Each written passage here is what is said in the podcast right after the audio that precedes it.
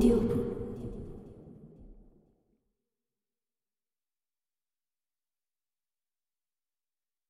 상층은 하층의 마음을 보거나 들을 필요가 없고 하층은 상층의 마음을 싫어도 보고 들어야 한다.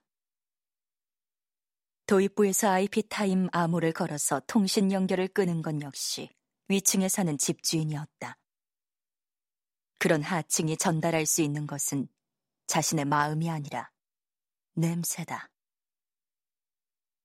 자동차 안에서 그 냄새는 차의 진행 방향과 반대인 역류로 표현되는데 이것은 자신의 진위와 감정을 전달할 방법이 봉쇄된 채 전달하고 싶지 않은 존재 자체의 공공함만이 전해지는 하층 계급 소통의 딜레마를 단적으로 요약한다.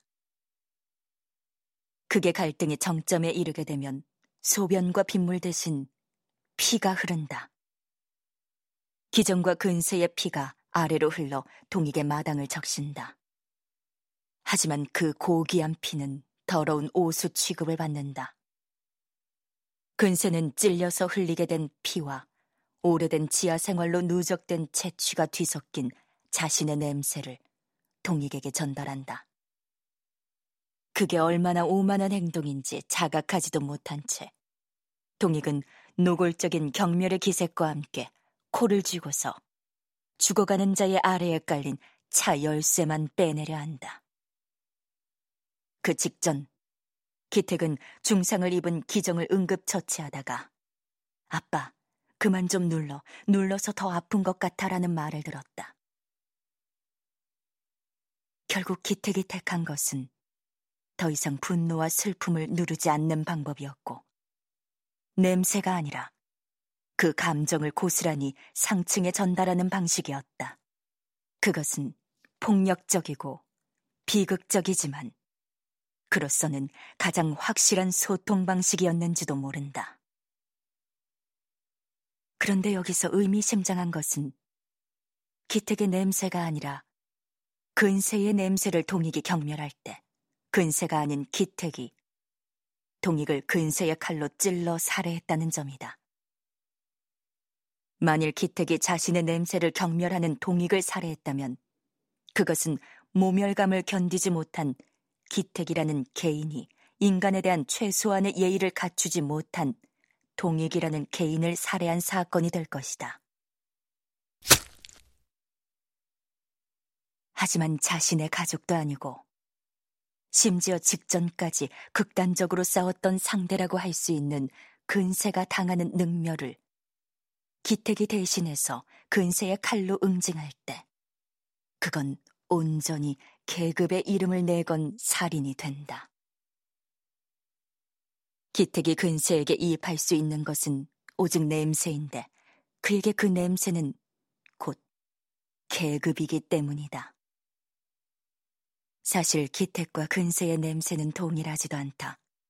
하지만 하층 계급이 살아있을 때의 냄새와 죽어갈 때의 냄새로 대변되는 듯한 기택과 근세의 냄새는 여기서 계급적으로 분명하게 연대한다. 하층 계급인 기택 가족과 하층 계급인 근세 가족의 싸움만을 집중적으로 그려가던 이 영화는 이 지점에서 마침내 상층 계급과의 싸움을 벌이면서 곧바로 폭발한다. 그러나 그런 계급적 연대는 극중에서 아주 잠깐 동안만 즉각적이고도 폭발적인 화학 반응을 일으켰을 뿐이다.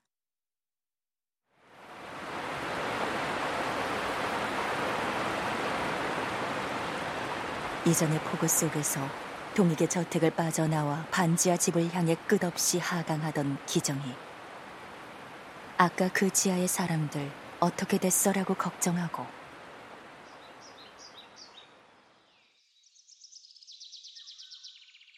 중숙이 다송의 생일 파티 도중에 문광 가족을 챙기려고도 하지만 그게 연민인지 죄책감인지 계급 의식인지는 명확하지 않다. 계급의 이름으로 극단적인 행동을 한 기택은 스스로의 충동적인 행동에 곧바로 당황하고 후회하면서 도망치기 시작한다. 기택은 자신이 어디로 가야 하는지 이미 알고 있다. 근세가 스스로의 존재를 은폐한 채 그럭저럭 만족하면서 혹은 어쩔 수 없이 체념하면서 살아갔던 그 지하의 공간에서 이제 기택도 시간이 좀 흐르면 그럭저럭 자족하면서 혹은 어쩔 수 없이 체념하면서 살아가게 될 것이다.